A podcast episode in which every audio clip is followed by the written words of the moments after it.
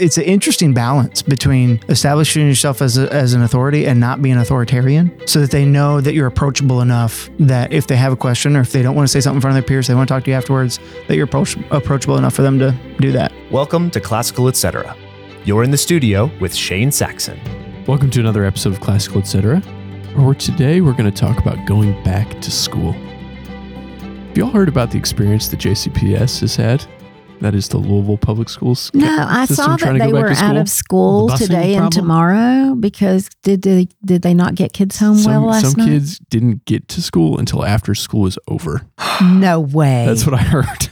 they weren't on Wow. the bus So they just long. canceled school today to try to figure out. There's a bus, you know, bus driver shortage, and this is always a problem in Louisville, but it was really bad. And so Oh, they're no. trying to sort okay, that so out. epic fail first day. We'll try again next that's week. right. That's right. Well, it's not like it was ever a How success awful. for any other reason anyway. Right. I did see a headline that some kids like didn't get to home until 9 p.m. Right. Oh, that's what I no. heard. I remember another year that happened. That was awful. I mean, if my child had been on a school bus until nine o'clock at night, I would have been at the superintendent's house.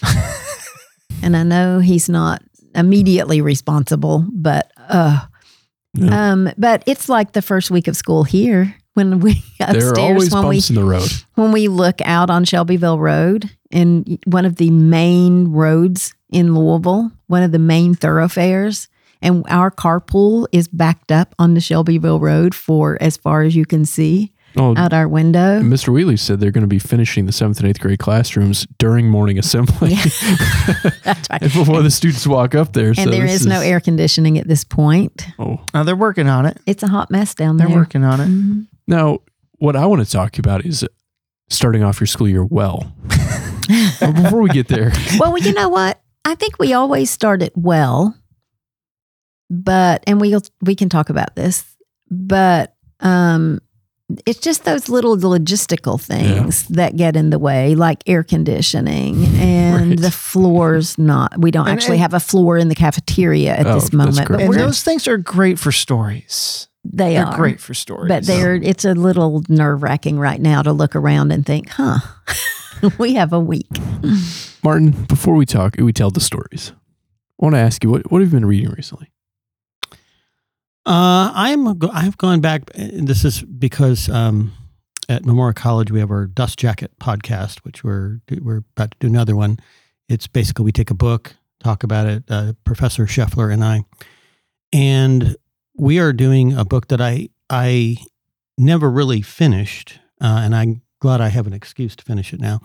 Uh, Jacques Barzun's From Dawn to Decadence: A History of the Mm. Last 500 Years. And when you're reading it, you realize that you're in the hands of this great humanities scholar. I mean, one of the greatest who ever lived. This guy was so widely learned and he was such a great writer. And he, you know, he knew history, he knew literature, he knew teaching and education. I use a couple of his books in um, in my classical pedagogy class at the college, and um, and so and my, and my students love him because he's so clear. He's just a master of clear, and he wrote books on clear writing. Um, and so uh, so it's I'm I'm going through the Reformation right now, and and he's just got this. It, it's not exhaustive. He's not getting down into the nitty all the Mhm. nitty gritty details, but he'll pick out anecdotes and and stories throughout this thing, and and he it, it's just every every sentence is interesting. And it's so it's very readable, Oh, it's accessible. very readable. It's it's yeah. It's not it's not. I've got it, but I haven't read it. I Hmm. just got it, I think, because there was such a shortage of them that whenever I found it, I was like, it was like gold to me. Well, what what Tanya is referring to is is a number of years ago there was a there was an independent bookseller here in town, and they had a great uh, bargain books thing out front. When a lot of it was the cutout. So when publishers are coming in with their paperbacks, they they just sell the hardbacks real cheap to um, bookstores, and they and they sell them for real cheap. So they had a whole uh, several stacks of from Dawn to Decadence hardbacks, really nice hardbacks there. So I was at the time doing conventions and I was doing our booth and I would have other books there. So I bought them for the for the for the booth. And then they had a book club that they were well, they wanted to read it and they couldn't find any because copies you highly recommended it. because I recommended it, but they couldn't find it. And then there was not them. one in Louisville, Yeah. not a book in Louisville. We could not even find it. So then one day when I did find it, years later, I thought, oh, here's this book. I need to get it because it's so hard to find. And they're all in Martin's house. They're still in a box. This is, this I is what we call marketing the scarcity complex. That's exactly right. You didn't mention the other book you're reading, What other book am I reading? the one that we're We just all- discussed for t- 15 minutes. Oh well, I know. Well, I've discussed that 15 times here, I think, because I've been reading it for about. I've been trying to read it, But you're still about- reading it. Yeah, The Three Musketeers. the Three Musketeers. Yeah. Yes, the Three Musketeers. And I started it because they were reading it, and I thought I didn't want to be left off the bandwagon. So now you need to I will reread not read it. it. Sorry. After You all the bad reviews, yeah. Yeah, I don't know yet. I'm Yeah. only 60 pages in. You guys or haven't so. exactly given glowing reviews either. I know, not yet. You but know, Paul- but Paul but we had likes this it. conversation, I think, on the podcast where I said it doesn't it doesn't match up nearly to the Count of Monte Cristo.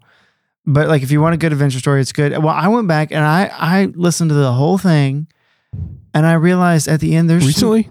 Yeah yeah yeah within he the past just did. month, That's uh, why I picked couple it up weeks. Yeah. because he changed his tune. I didn't. Well, hold on, hold on. You- I, I I modify. I did. I modified my tune. It's the same tune, but it's modified. Okay. it's the same tune, but it's got a different melody. no, no, no, no. Same melody, just slightly different. You know, like it's again still not nearly as good as Count of Monte Cristo, and and but it does deal with some some great ideas. You gotta get to the end though, that I think are worth discussing. Okay. So after we read The Count of Monte Cristo, I loved it so much. I said, I've got The Three Musketeers. I think I'll read th- that. This is years ago. And Paul said, it's not near as good. I think you said, don't waste your time. I might have. Yes. And so I just left it on my shelf and I didn't read it. And then all of a sudden he's reading it and he's like, I really like this book. and I said, No, wait a minute. You talked me out of reading it. And maybe after The Count of Monte Cristo, I really might have just, Mhm. because at even the first 50 pages in, I'm thinking, this is no Monte Cristo. It is not jumping in Yeah. like that book jumped in. Yeah.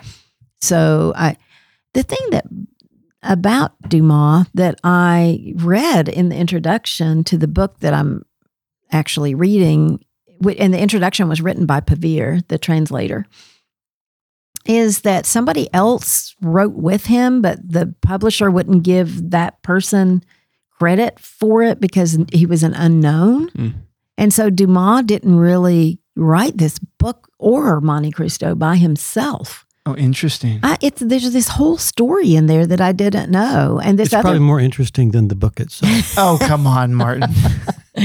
okay, you've got to get through it, and then we'll have a final because that does Mm. happen where you just think this isn't worth reading, but then Mm. by the end, Yeah, Right. and, and I, you know, I have a list of books on on my my computer that I want to have read. You know, before you die before I die. Um, or get. Alzheimer's and can't remember that you've read well, how to read. Yeah, and this one would have been better done later after I'd gotten the Alzheimer's. but but the uh, but I you know there are there are books on there that you have to trudge through, but they're so influential. I mean, th- I mean. There were I remember Saturday morning cartoons in, in the in the sixties and seventies on the Three Musketeers. Oh, it was, it yes. was just hugely popular. Yes, and I don't know, and and and I also think it's a book that was written in a time when people had a lot more time. and wouldn't it be Mm-hmm. nice to know if it um, influenced your Sabatini that you love Mm. so much? Yeah, I don't know. I, I don't know when each was writing. I assume Dumas was before. Oh, Oh, Dumas Sabatini's was way way, after. okay. Yeah, Subtle's Yeah. in the in the thirties. Dumas was way early, Yeah. Okay. like Yeah. late 1600s. No, no, no, 17? no, because the Count of Monte Cristo happens after Napoleon. Oh no, it's Yeah, just that 1800s. this book Yeah. is this set. book is set a couple hundred Yeah. years earlier. Well, I'm sure. I'm sure he probably read it then, but um, you know, I mean, there was a lot of adventure books back written. yeah, there written were back then. a lot of adventure books. Um, before we move on, I was going to say I started reading after the, th- the Three Musketeers. I started reading Cloud Cuckoo Land. Mhm. Mm, I've heard of this. Doerr. Um, I've heard of that. Josie too. Stamps recommended it to me. Or Mm. at, well, hold on. I don't think she recommended it. I think she said, "I need somebody to read it and discuss it because I don't really know what to think about it." Mm. But in some ways, I feel like I'm not necessarily educated enough to understand it Oh wow. in the sense that it is. There are clear references going on to Aristophanes in the Greek plays that I do not know well enough. Mm. I think to understand Oh, you should what he's ask going John through. to read it. He should read it. He should read it. But it, but it, but then you got these weird contrasts between like something that's clearly harkening back to that, and then sort of like a utterly modern style, um, in certain segments of the book. So he's Mhm. constantly flipping back and forth between like, I think a couple of different centuries, and then and and when he's writing in today, it's super modern, and when he's writing the older I, I got the feeling at one point that I was like reading um Laurus or um the one of those the Russian a Russian novel that's really was really intentionally trying to get you into medieval Russia and then and then I have this ultra modern sort of American it's it's, it's really interesting but It was Ah. it was well reviewed. Cloud Cuckoo Land hmm yeah yeah I don't know I, I the jury's out for me Well, and there's another reading it. book he wrote that was pretty popular. uh, all um, the light you cannot See. all the light you cannot see. Oh wait. that's that He's- he's- no, he's- that was Anthony Mhm. Doerr. Mhm. That Oh, is it's Anthony He wrote Doerr. Cloud that Cuckoo is. Land yeah yeah. Oh, so it's is it fic? It's fiction. it's fiction Yes. Oh. Yes. Yeah. Huh. Okay, I really liked all the light you can see. well, a lot of see. people did. I still I haven't read either, but yeah. Mm, I liked it. Yeah, yeah, it was good. And so I, But this one is more difficult. I- well, or you just I feel like you I- don't know the illusions. I don't necessarily know the illusions, um, and I can't really tell where it's going. Um, I feel like all the light you cannot see, you could see that better. Oh yeah, I Um, felt like it wasn't a complicated story. Thank you. Um, and, Totally and maybe maybe I would I would be doing better in this book if I were sitting down and reading it rather than listening to it. Mm. That I, I think that's one of There those are some books that are that you have to yeah, read. that would- that would be a You have whole to look at great the topic words. for Right. is is is the these Mo- books that modes some are better read, Yes. some are better Some you just to, need to read. are- yeah. You just need to go through the words more slowly Mhm. at your pace. Mhm. And there are some places where you need to reread a Mm-hmm. Mhm. paragraph. And you Mhm. can't with an audiobook, it just keeps going. That's right. That's right. No, I get you get frustrated if, if you're listening to it. and You need to do that. Would you like to tell us what you're well, reading? my reading habits of late have been a story of polar opposites. So there's this one author, and I'm almost hesitant to say his name, and I'm not going to say the name of the book. that we, he was recommended to me. Well, I, I you see his name a lot. and I'm going to say it. Maybe we can take it out if I move that uh, that we we uh, we require him to say what. well, it, it's Larry Larry McMurtry. Yeah, sure. Larry McMurtry. Yeah, absolutely. yes, So, yes. Recommended as a great Southern author. Pick up one of his books, Okay. and I'm Which like two thirds of the way through. I don't think I could say. which which book? I'm not sure Is- if I should say. Is it Lonesome Dove? Is it uh, not Lonesome Dove. Is it um, the, Process like the last? Elimination. Yeah, the the, last last, one picture that he- show. Oh, the Last Picture Show, I've I, read that. I read that a couple years That's ago. That's not yeah. a great so start. juvenile, so juvenile. It- and and I feel like his characterization is good. I I- obviously the sense of place is good, but his fixation with just like juvenile aspects of Yeah. of coming of age, I Uh, find you should read Lonesome Dove. not very good. Well, okay. The, I think I think the last picture show shows up his weak uh, Larry McMurtry's weakness, right? Because a lot of people have Could told seen me that the, before I a started. lot of people have seen the menu. No, I mean, You a didn't lot want to of, share who you were reading, so we well, couldn't tell I mean, you. McMurtry is an important writer. He was he was in Wendell Berry's class at at, uh, Stanford, under Wallace Stegner. under Wallace Stegner Mhm. Mhm. He and Ernest I and Wallace Gaines. Stegner. Ernest Gaines and Ken class. Kesey. Ken Kesey. Mhm. So so you know he's an important author, but uh, the re- and I I've I don't remember who I told this, but we were talking about uh, Larry McMurtry and the Lonesome Dove uh, series of books. I've read one or two of those, and I read the Last Picture Show. Had the same reaction you did, but the problem with Larry McMurtry is he's not is his world is not a moral world. There is no morality behind it and and it comes out in what happens in the books, which is why they're they're you know we're not recommending that you read McMurtry. because yeah McMurtry because um I mean he's a good storyteller, but I I feel I when I'm reading a book, uh is why I like a Tolstoy or something like that because there that is a moral world. There are rules that you cannot violate, And the characters do, may, may violate them. and but- they, they may but- they're but right. it- they may violate them, But the rules are there. right. But here, there's no rules. In I feel like Ray's that about there's Great no rules. Gatsby. There are no rules. Yeah, I think a lot of about like art is really the artist kind of showing what they enjoy. Mm. And not that sometimes you know objectionable material comes in because it's it's another way to say what you're saying is that it is a part of the greater good of the story. That is without darkness there is no light. But occasionally hmm. you read a book where it's like this guy just has fascinations that I don't have and that are problematic to me and that fixation I think can be really problematic in, mo- in a lot of modern art. And so I, I, I guess I probably started at the the worst possible place with McMurtry, but I had heard him compared to other great Southern au- authors, which sounds like Mhm. you guys are agree that he is a great Southern author. So I guess I'll just Well, find a different. I book. don't. Yeah. I mean, I haven't chosen to read everything he's written. He's not my favorite, but I do think you know he was part of that class. That Yeah. it's, I'm just amazed that. I mean, I think Wallace Stegner is worth reading. Wallace Absolutely. Stegner, yeah. Who taught them? Mhm. But just to have that many people in one writing class and they stuck together all those years, you know, Wendell was writing to Ernie Gaines until he died. He was writing to McMurtry until he died. Um, Ken Kesey, it, they all of those guys who managed to be published and have professional careers writing is, I think, Stegner's the it has to be I mean, Genius. yeah, like. How did he do that? It's not an accident.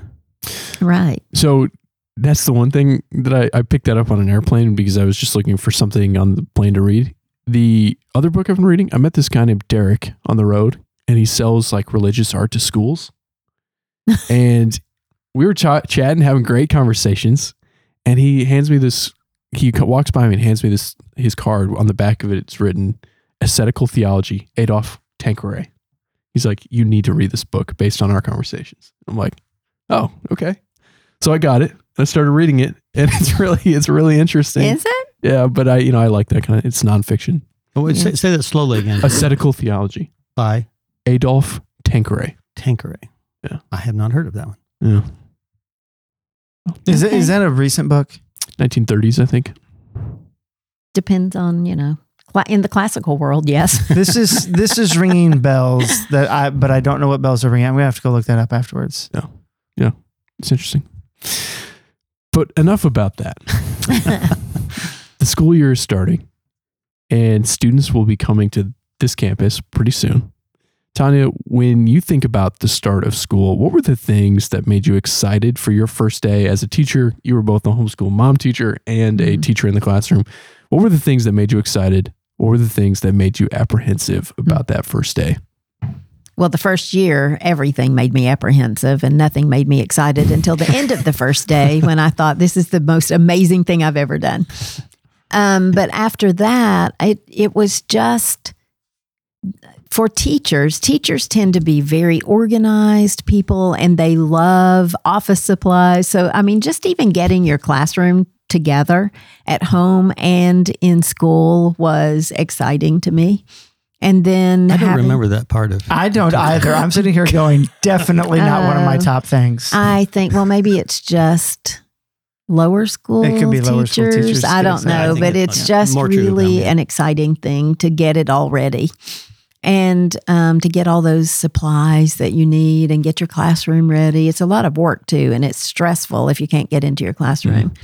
But um, and even at home to go through last year's books because generally I would just throw last year's books in a bin and just be sick of it and not look at them again. And then all of a sudden, it's time to start. So you have to start, you have to get that organized in order to know what you need.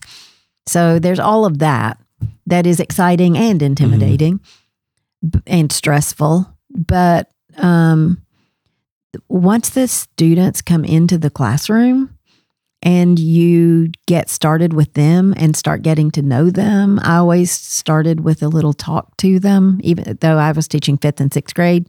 They were trained basically, unless I had new students, which I always had some, but I would give, you know, talk to them about how we were going to be a community because at our school, the teacher teaches every single subject. Mhm. So you literally have this little class of students that's yours all year long. And so it's just, it's a magical time and they're excited. They're a little intimidated. Um, especially, I had a reputation for being a difficult teacher. so I don't know that they were Uh, all excited about being in my class at the beginning. now, Paul, since you feel feel neither joy nor apprehension ever, what was your first days of Huh. school like? Are you a stoic? I'm over here smiling, so I, I suppose I feel something. Um, well, you're getting ready what- to have a first day yeah. of What, school. what was the question, Shane? what, what's intimidating about it, and what is what are you excited about when you walk into those students? Okay, in a so week. this year, so this is my this is the second year I'll be teaching juniors, right? 2nd Mhm. time in my life I'm teaching juniors, and there's something about the upper high school where you're like you you know that they're they're old enough and smart enough to have their own opinions, and so as much as I don't care about what other people think about me, there is a little nagging part of me in the back, like okay, you know these kids are going to go home and talk about me, right? Like I don't care what the four, fourth grader says or the seventh grader says when I get home, but the junior, there's a little bit more weight there. Um, You're talking about establishing your superiority. well, and Mhm. so that's that's so uh, what I have done and what I intend to do is you know just start off with, and I did this with seventh graders too. I feel like everybody's seventh grade and up needs it. Is you're adults here. I'm not treating you. I'm not hand holding you. Mm. I am not. You know, especially with juniors. Like this is. I'm going to tell you what the best way is to be successful. It's up to you whether you do it or not. You know, happy to fail you. it's true at that point. Um, and that's establishing my superiority right there. There you go. You know, happy to fail you anytime I can.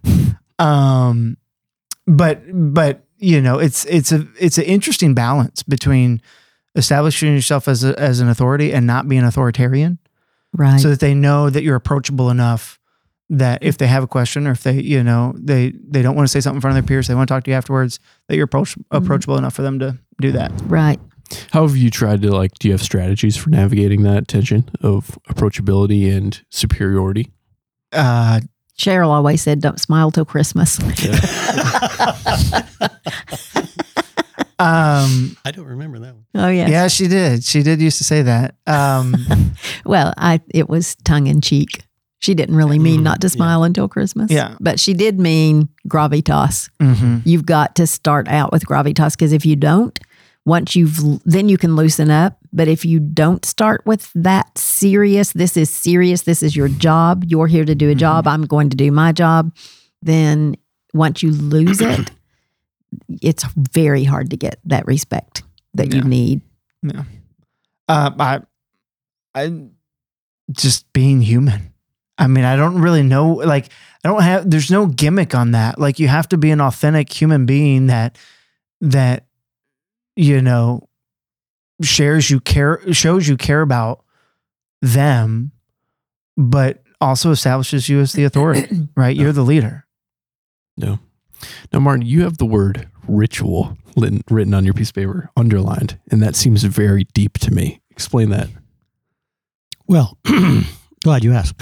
Um, I think, uh, and this is one of the things I think that Highlands Latin School does so well is is ritual. It's it's it, it's a marker. It it, it, it we begin our school year with a, a ritual. We have programs uh, at at important points in the Christian year.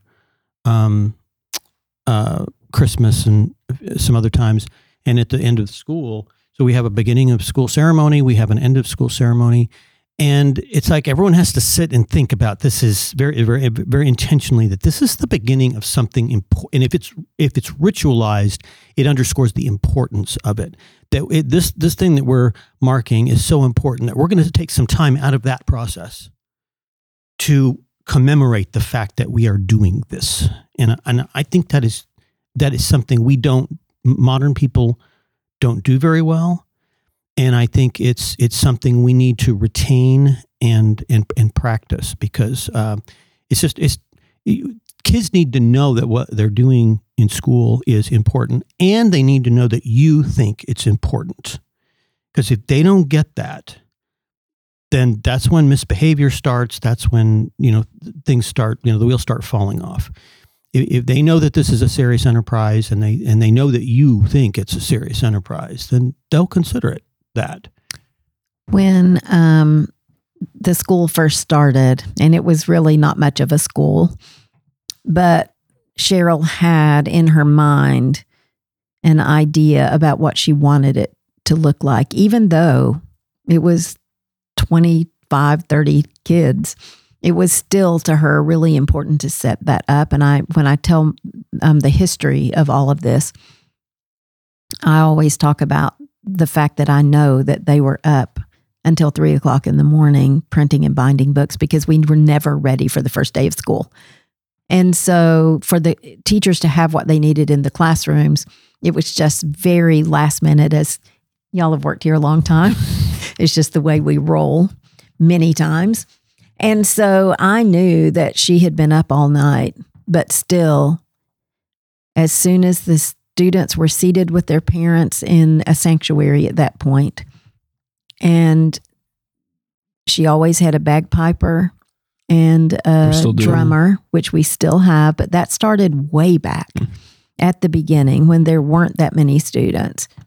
And they would march in and she would march in and she would give her charge, you know, her opening exhortation and her charge to the students, to the teachers, to the parents that this was an important thing for all three of these groups. And then each teacher would be called and their class dismissed to go to class with them. And it really did set the pace for the first day of school.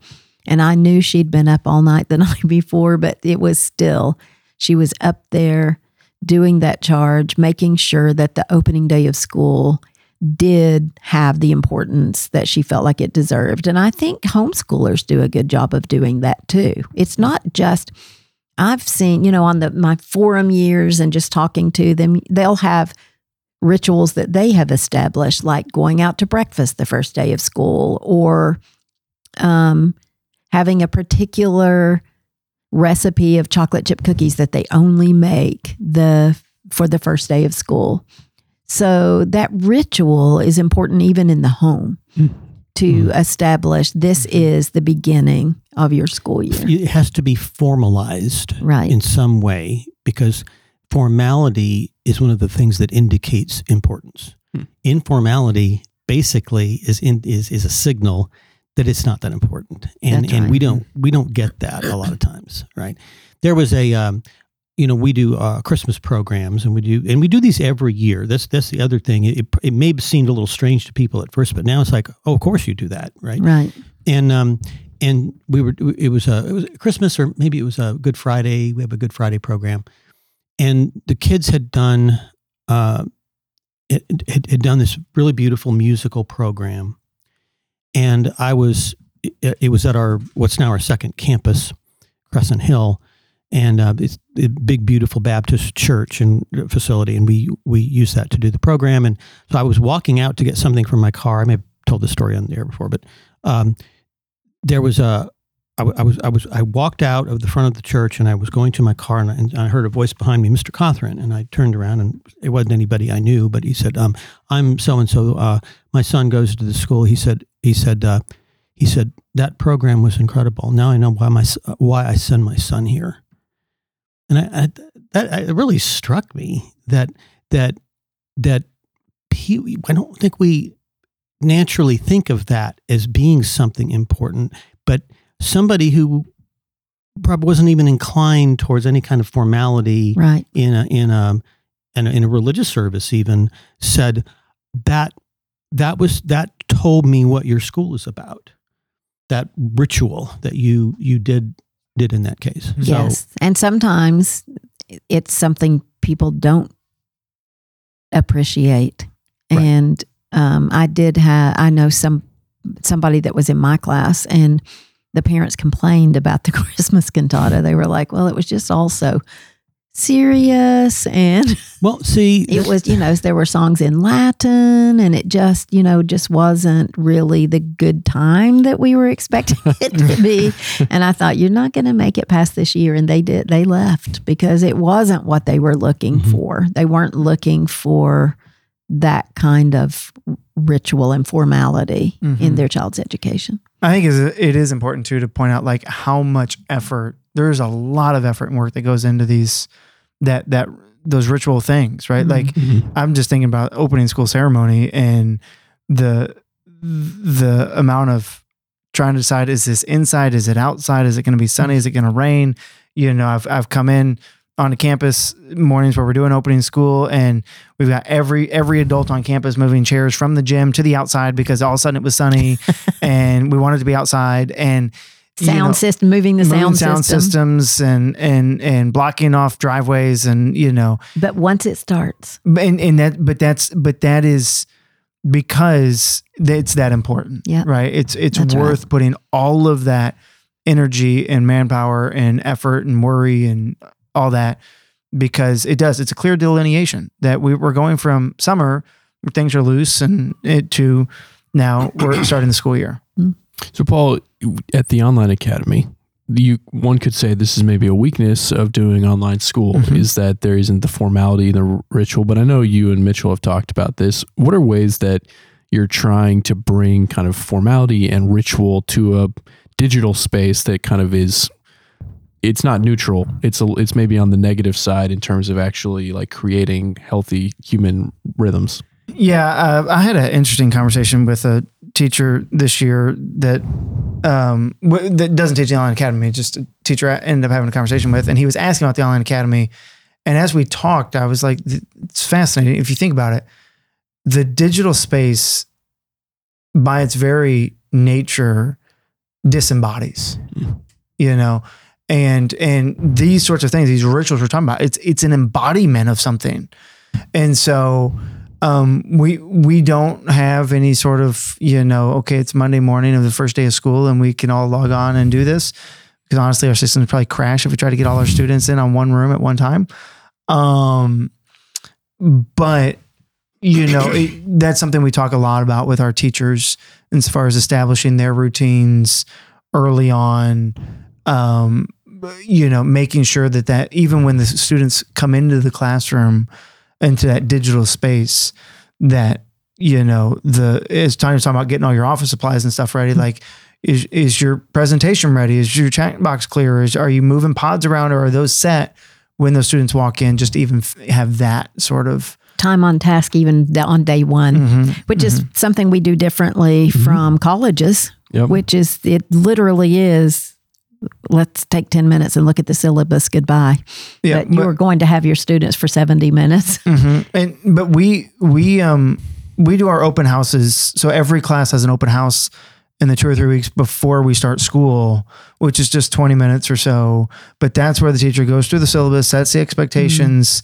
You know, lets the students know what's coming, so that way when we start on day one, it is a class. It's school. Yeah, and it's it's clearly going to be organized and structured. And and the other thing I would say is I know that when I taught, I would always try to, particularly in something. Well, it really doesn't matter the subject, logic or rhetoric or literature, is to sort of cast a vision for them of what they're going to learn in here Mhm. and why it's important. Get them excited about what they're going to learn. Um, and you know, there's no formula for that, but uh, but I think it's it's it's really good to get them excited. You know, they they, they know they're going to have to face a lot of work, but if that's all they know, they don't know that they're going to read these books. They're just incredible stories about whatever it is. Um, then you know, I just think that makes it a lot easier for them. They they need to have something driving them, and and and of course you got to sustain that throughout the year, right? Mhm.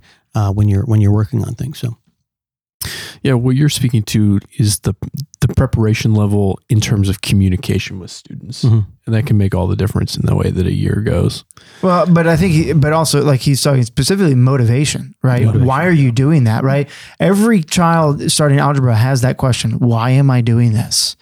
You know, and to have a, a not only a defense ready, but to proactively say, look, this is why you're doing this. Why are we doing Latin? Mm-hmm. And in literature or something, you know, I mean, in some of my older classes, high school classes, um, you know, there were times when it almost felt like we were co-conspirators in figuring this story out, you know, and there would be something in there and some student would make some observation. And I said, did everyone hear what he just said?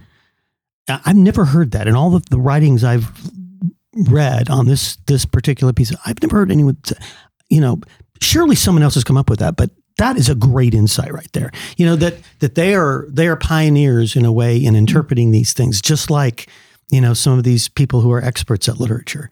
Uh, they like that. They they like right feeling. Like this is really, very different though in the primary and the early grammar school because your first day there is re- especially kindergarten. Mhm. You're going to spend all day just figuring out your transitions. Right. Where to put right. your backpack, where to put how your to backpack. walk into the room. Yes. How to establishing sit. habits. Yes. Sitting up How long straight. does it take uh, like a kindergarten through second grade class? I mean, obviously kindergarten the longest, Mhm. but those young years, how many weeks would you say it's going to take before the students really know each of the procedures? kindergarten they start they continue to work on it all year long and um, michelle used to say she spent half the year training her parents Mm. how to be how to be parents of school children Sure.